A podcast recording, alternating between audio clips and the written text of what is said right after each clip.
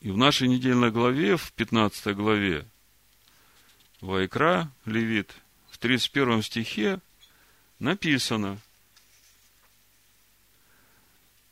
Так предохраняйте сынов Израилевых от нечистоты их, чтобы они не умерли в нечистоте своей, оскверняя жилище мое, которое среди них. На иврите написано «бетохем» – внутри них. То есть, смотрите, о чем Всевышний говорит. Вся наша недельная глава о том, как проходить очищение – вот тем детям Божьим, которые, не дай Бог, вот стали источниками этой тумы. И Всевышний говорит,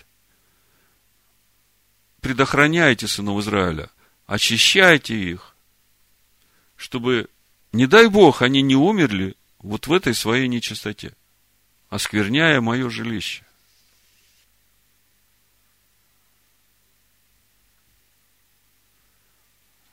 Все это я так подробно говорю сегодня именно потому, что ну, на сегодня и последние уже полторы тысячи лет как минимум, миллионы людей, называющих себя христианами, даже не знают того, что они находятся в состоянии тума перед Всевышним, который живет в них. Всевышний говорит, смотрите, чтобы они не умерли в нечистоте своей, оскверняя жилище мое, которое в них. А полторы тысячи, тысяча семьсот лет уже. Верующие люди Нового Завета, рожденные свыше, живут и умирают, миллионы, миллиарды людей уже умерли в этой своей нечистоте. Почему я так говорю? Потому что если посмотреть на ту духовную атмосферу, в которой рождалось сегодняшнее христианство, я имею в виду Первый Никейский собор, 325 год, то там можно увидеть конкретно, ну, почти все эти причины этой духовной нечистоты, через которую приходит э, вот это поражение царат. Идолопоклонство, осквернение имени – хула на имя Бога, хула на духа, ложь, обман, жульничество, злоупотребление служебным положением, запугивание. Все это было атмосферой первого Никейского собора, который положил основание и родил ту христианскую церковь, которая существует сегодня во всех ее видах, конфессиях. Ну, чтобы не быть голословным, я вам просто некоторые материалы почитаю. Причем начну с, ну, скажем так, информационных материалов, которые я взял с Википедии. Ну, скажем так, э, не заинтересованный в продвижении какого-то конкретного учения ресурс, да? Просто информационный источник. А потом почитаю немножко из э, книги Даниила Грубера. Ну, тут, конечно, уже человек знает более глубокие вещи, как это все было, и раскрывает их. Но это как бы уже заинтересованный человек, да. Поэтому я хочу начать просто с статистических э, моментов, которые э, есть в Википедии. Смотрите, что написано. Первый Никейский собор – собор церкви, созванный императором Константином I, состоялся в июне 325 года в городе Никея, ныне Изник, Турция. Продолжался больше двух месяцев и стал первым Вселенским собором в истории христианства.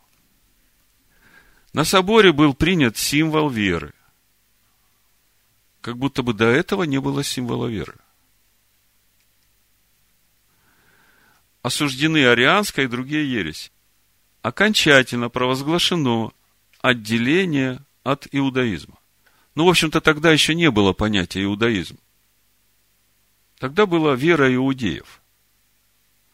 Так вот, на этом соборе было провозглашено окончательное отделение от веры иудеев. Первое. Второе. Выходным днем было признано воскресенье вместо субботы. Второй момент. Третий момент. Определено время празднования христианской Пасхи церковью. Слушайте дальше. Источники называют различную численность участников собора. Принятое ныне число участников 318 епископов. При этом ряд источников указывал меньшее число участников собора от 250. А в то время на Востоке было около тысячи епископских кафедр и около 800 на Западе.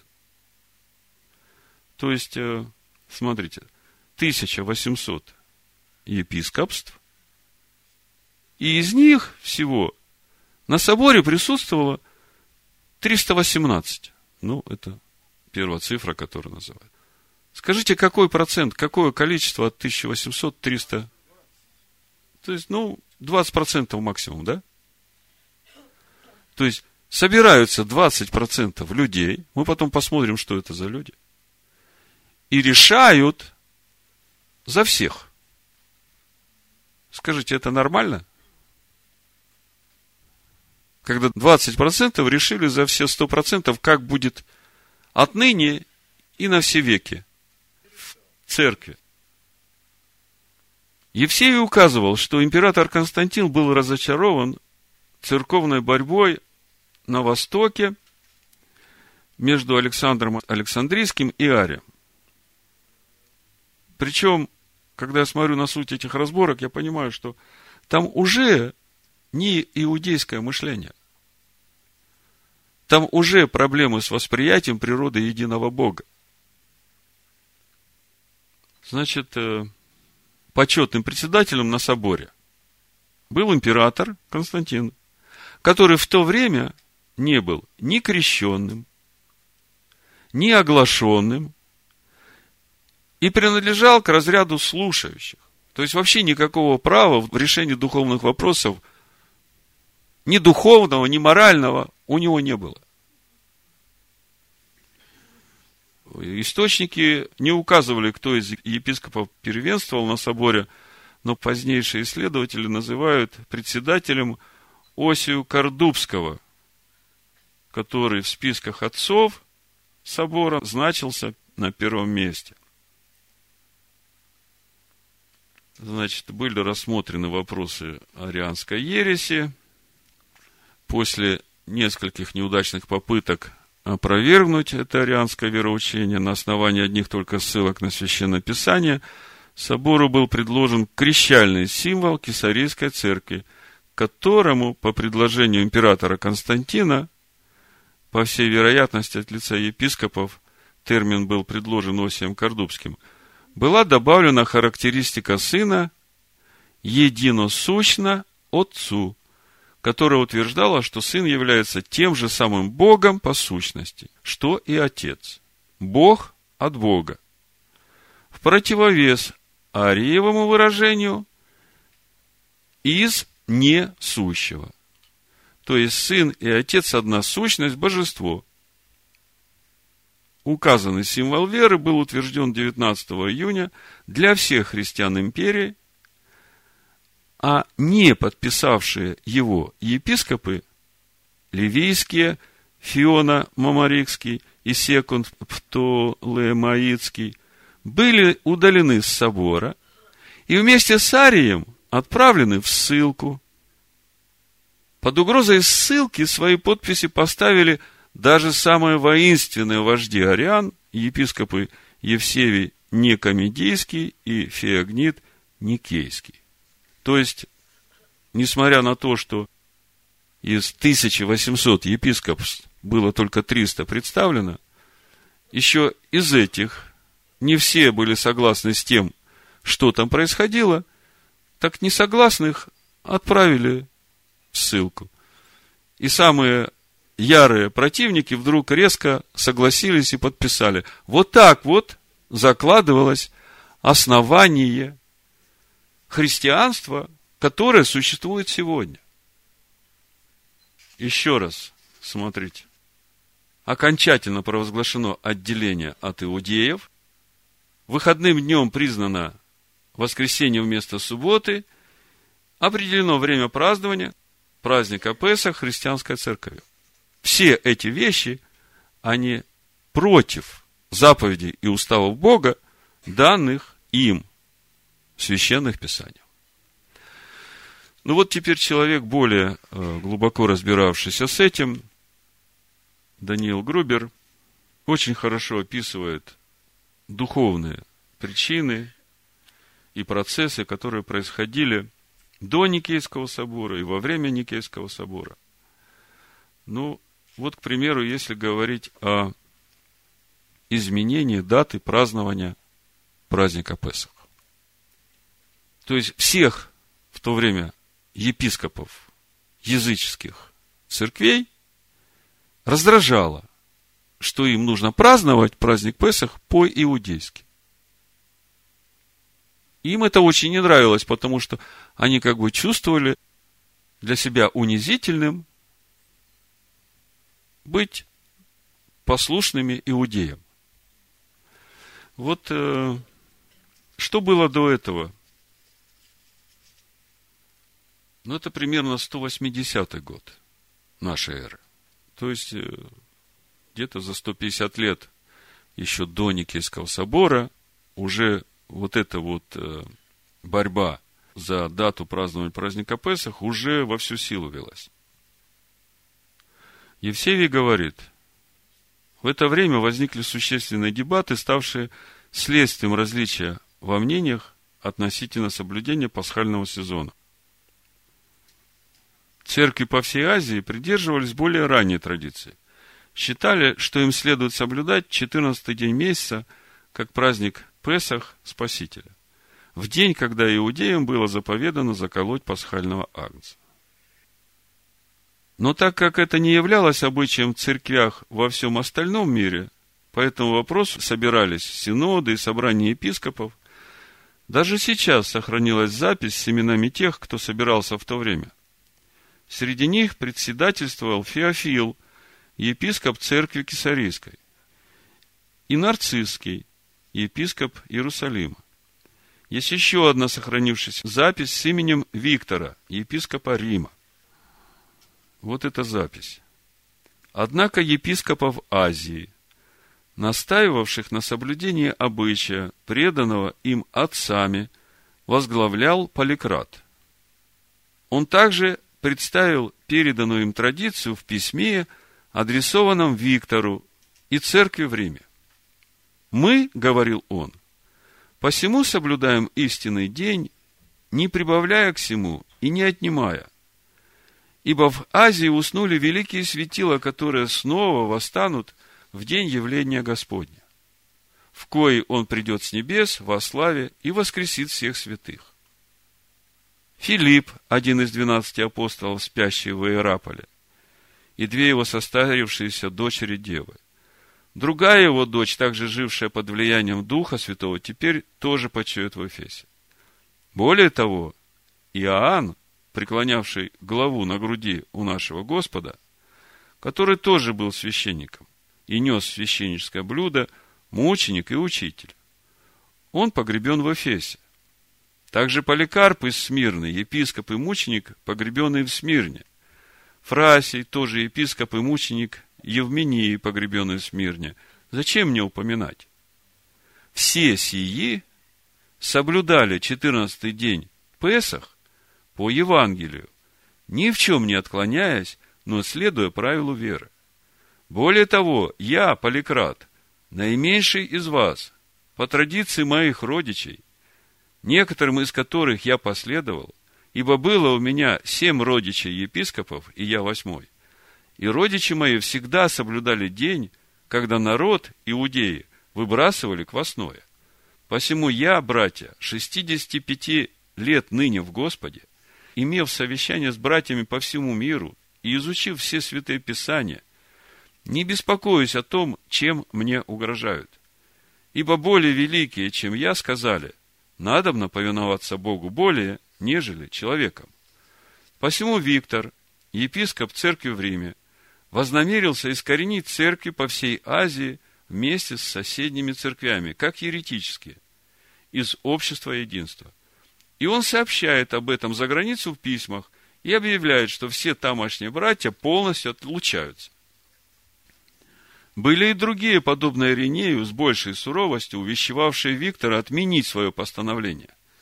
Ириней напоминал Виктору о случившемся 50 годами раньше. То есть, еще до этого уже были споры. Анисет, в то время бывший епископом римским, попытался убедить Поликарпа. То есть, видите, с Рима все время идет давление уже во втором веке на то, чтобы изменить э, дату празднования Песах. Ибо Анисет не смог убедить Поликарпа не соблюдать Песах, так как он всегда соблюдал ее с Иоанном, учеником Господа, и остальными апостолами, с которыми он сообщался. В другом разделе Евсевий рассказывает о Поликарпе. Он всегда учил тому, что узнал у апостолов, что передавалось церковью, и что есть единое, истинное учение. И дальше Грубер пишет, очевидно, Виктор отменил свое постановление, но противоречие не было разрешено, о нем лишь временно замолчали. Церковь в Риме продолжала добиваться своего верховенства, Иерусалим уже был разрушен физически, но как духовного конкурента его еще предстояло уничтожить. Проблема эта в слегка измененном виде была окончательно решена на Никейском соборе в 325 году. Там было решено, что все церкви должны праздновать Пасху в воскресенье, установленное церковью, а не в библейскую дату. Это было сообщено всем церквям. Император Константин послал свое собственное увещевание ко всем церквям относительно решения собора. Сказанное императором имело большой вес. В конце концов, именно Константин положил конец гонению на церкви – он был основателем Священной Римской империи, он открыто лично исповедовал христианскую веру, он созвал собор по всему церкви, охотно прислушивались к тому, что он хотел им сказать. Ну, само письмо и обращение Константина мы как-то уже подробно разбирали, и в проповедях это тоже есть. Я просто некоторые выдержки почитаю из этого письма, чтобы вы видели то основание, на котором стоит сегодняшняя христианская церковь. Мы сегодня говорим о ума. Мы сегодня говорим о том, откуда приходит этот ума. Мы сегодня говорим о том, что Бог говорит, заботьтесь о моем народе, чтобы они не умерли в своей нечистоте, потому что я пребываю в них. И мы сегодня говорим все, что мы храм Бога живого. И мы видим, что тума, она идет от мысли нашей души, которые надо обновлять, которые надо очищать. В данном письме Константин официально утверждает антииудейскую платформу для церковных доктрин и практики и объявляет презрение к иудеям и отмежевание от них единственно верным, в кавычках, христианским отношениям. Послушайте, на стойке казни, где был распят Иешуа, было написано «Се царь иудейский». Иешуа, когда разговаривал с женщиной-самарянкой, он говорит, вы не знаете, чему кланяетесь, а мы, иудеи, знаем, чему кланяемся, ибо спасение от иудеев. Неужели этого недостаточно уверовавшим из язычников, чтобы понять, что единственный путь спасения, где они могут узнать, научиться кланяться так, как кланяются иудеи. Познать, чему кланяются иудеи. Вот он путь спасения. Апостол Павел говорит в послании римлянах в 11 главе, вы, язычники, если вы привились на эту иудейскую маштлину, то не превозноситесь над ветвями. А здесь мы видим не просто превозношение над ветвями, здесь мы видим уничтожение иудейской маслины и э, взращивание чего-то вообще непонятного. Значит, Константин официально утверждает на этом первом Никейском соборе – антииудейскую платформу для всей церкви. Вот с тех пор и до сегодня ничего не изменилось. Всем, вот выдержка из его письма. всем показалось чрезвычайно недостойным то обстоятельство, что в праздновании этого святейшего торжества мы должны придерживаться обычая иудеев. Всем показалось это чрезвычайно недостойным. Как это так? Мы должны праздновать этот праздник так же, как празднуют иудеи. О, скверные негодяи! Заморали руки свои гнусным преступлением. Заслуженно ослеплены в своем уме этому на иудеях. Посему подобает, отвергнувший практику всего народа, увековечить на все грядущие века празднование этого обычая в более законном порядке. И да не будем иметь ничего общего с наивраждебнейшим иудейским сбродом. Дальше пишет, следуя по всему пути в единодушном согласии, давайте же избегать этого наигнуснейшего сообщества. К чему же нам следовать за теми, кто порабощен вопиющему заблуждению? Но если сказано мною покажется недостаточным, то я предоставляю вашей тонкой проницательности путем усердия и молитвы никоим образом не допустить, чтобы чистота ваших умов осквернилась сообразованием в чем бы то ни было – с обычаями подлейшего отродья. Слушайте, это говорит человек, дает наставление, который вообще в иерархии духовной власти церкви в разряде слушающего. Вообще ему говорить не позволено. Не крещенный, э, не посвятивший свое сердце. Вы знаете, что он молитву покаяния произнес перед смертью за три дня, будучи уже не в меняемом состоянии. Епископа его силой заставили, потому что сказали, если откроется то, что он вообще не крещенный, то позор же будет э, всей церкви. Ну, я мог бы вам читать дальше и дальше, просто вы в интернете наберите «Церковь Иудеи», библейские взаимоотношения Даниила Грубера. И вы увидите то основание, ту духовную атмосферу, в которой родилась та церковь, которая сегодня называет себя христианской. На самом деле, эта церковь никакого отношения не имеет к той церкви, которую родил Машех Иешуа, веру которой начал проповедовать апостол Павел язычникам. Так вот, мы сейчас не воюем против людей. И понятно, что те люди, которые уже умерли в нечистоте, там ничего исправить нельзя. Но сегодня вокруг нас миллионы верующих людей, которые имеют отношение с Богом и думают, что они чисты перед Всевышним. А на самом деле души их наполнены нечистотой, тума, которая закрывает их от Бога. И наша недельная глава как раз разбирает очень подробно вот этот процесс очищения от этих всех видов тумы, нечистоты, источником которой является сам человек. То есть это наша ситуация. Вот то, о чем мы сегодня говорим.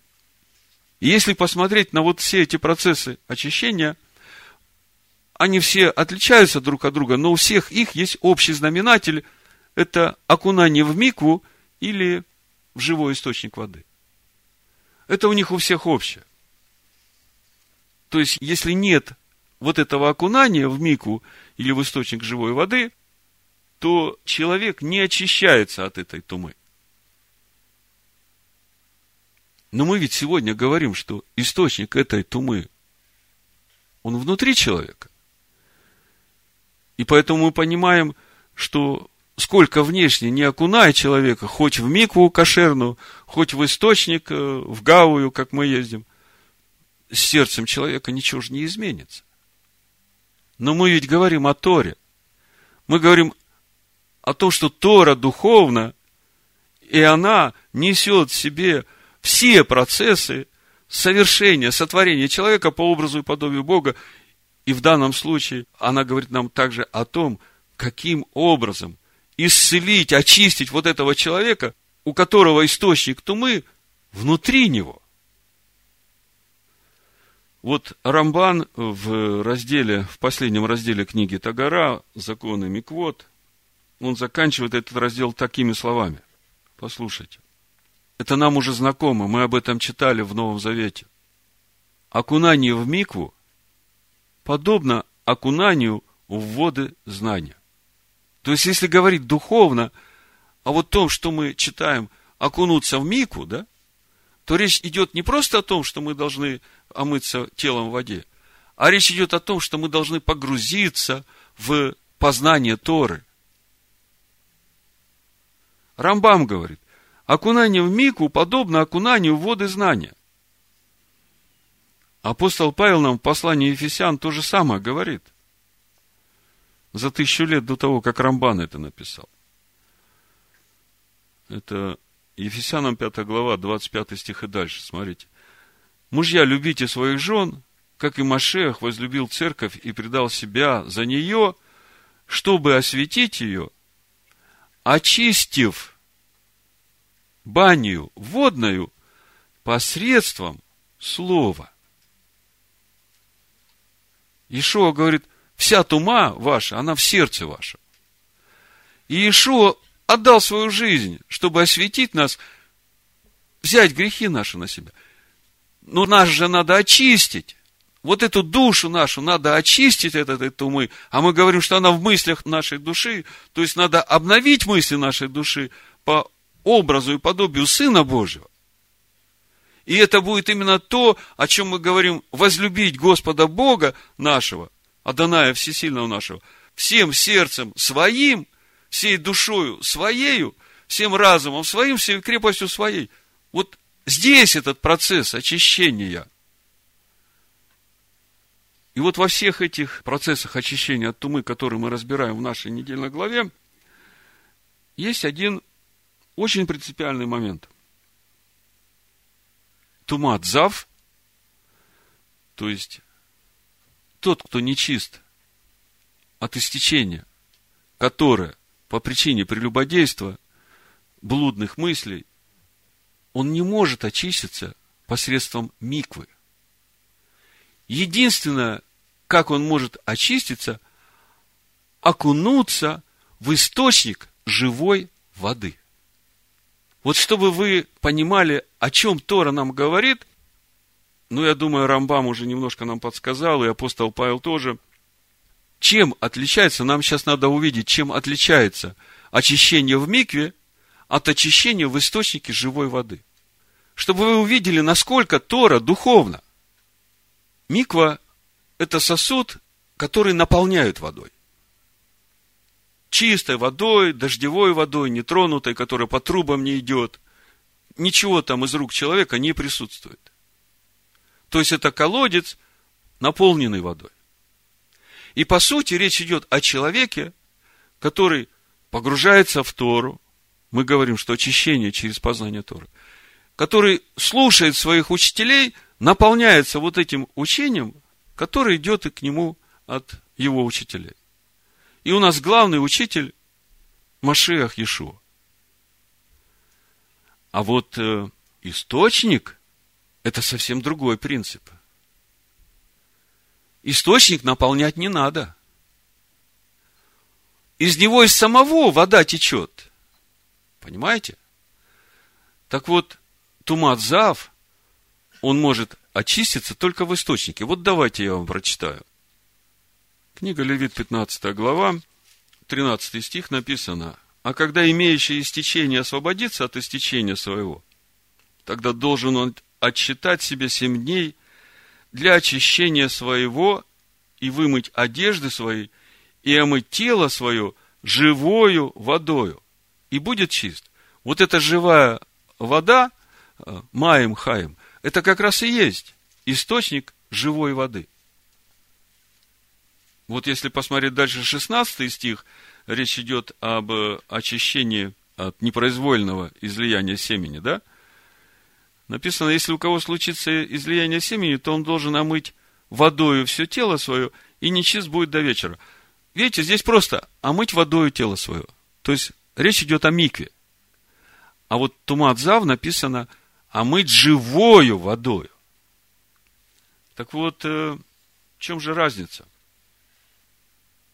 мы видим, что тумадзав может очиститься только живой водой.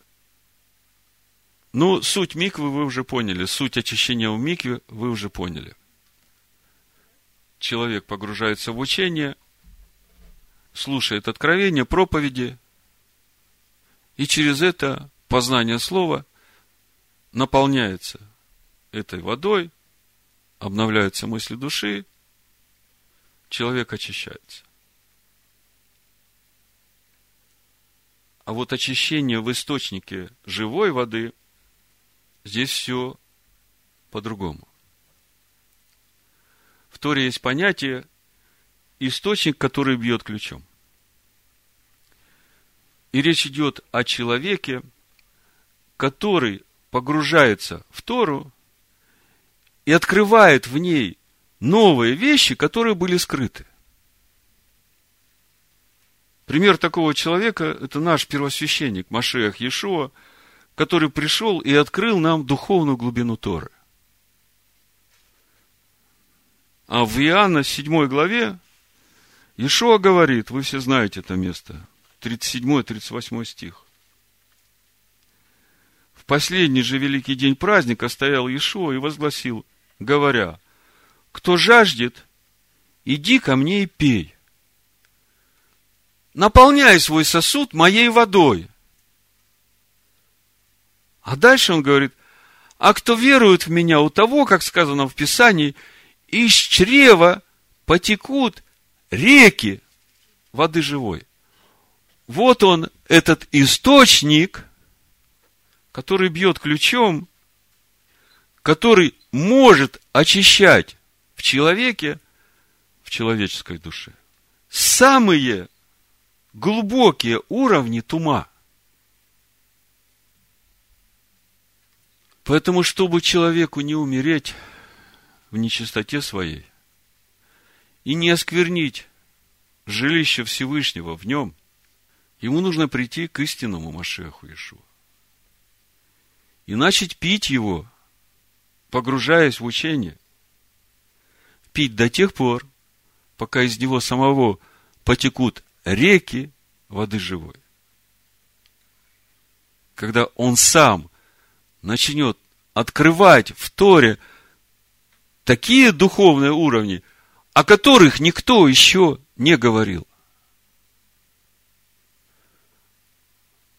Вот только это может очистить самые глубокие уровни тума. Поэтому я призываю всех христиан, которые сегодня называют себя христианами, следующими за Христом, и при этом не имеют ничего общего с иудеями, я хочу вам всем сказать спасение от иудеев.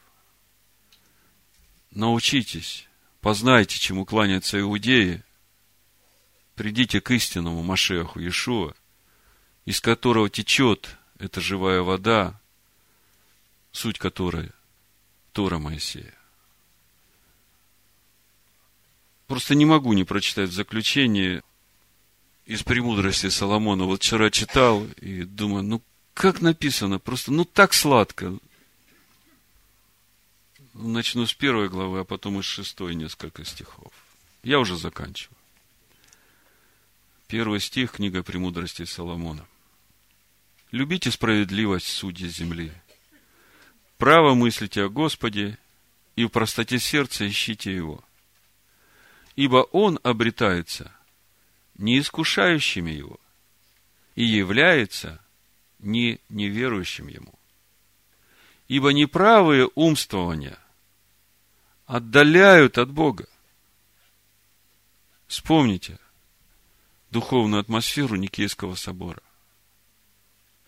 Неправые умствования отдаляют от Бога, потому что это тума. И испытание силы его обличит безумных в лукавую душу не войдет премудрость и не будет обитать в теле, порабощенном греху. Ибо Святый Дух премудрости удалится от лукавства и уклонится от неразумных умствований и устыдится приближающейся неправды. Вы видите, какой дух премудрости?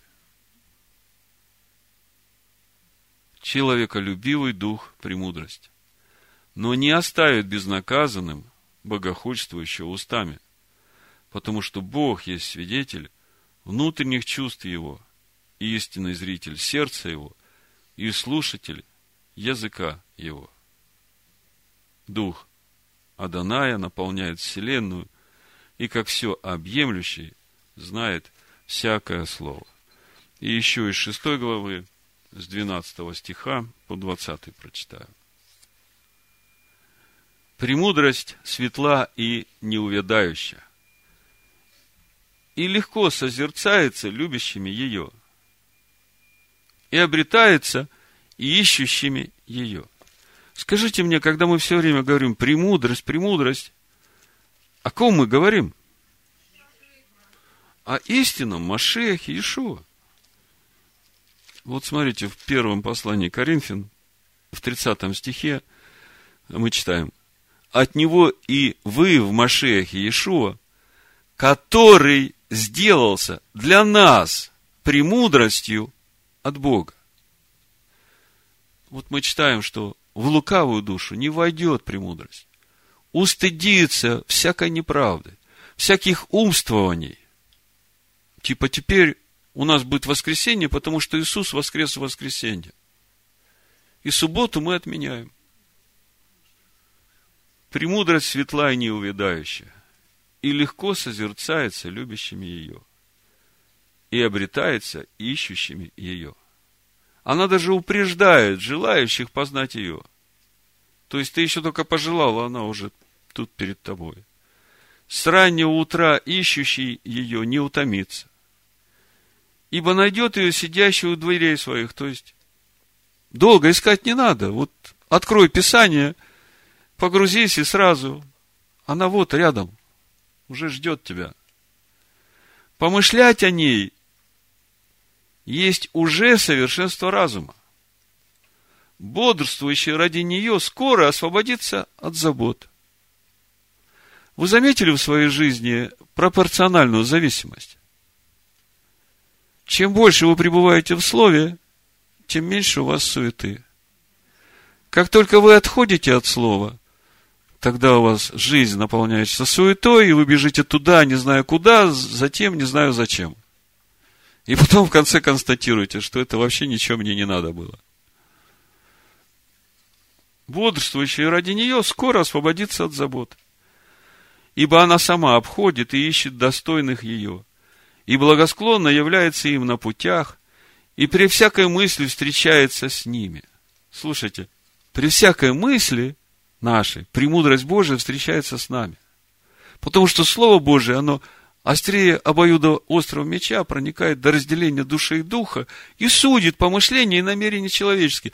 Все, о чем мы мыслим, сразу премудрость говорит, дорогой, посмотри вот сюда, или дорогая, что говорит Слово и реши для себя, надо тебе это или нет. 17 стих. Начало ее есть искреннее желание учения Торы.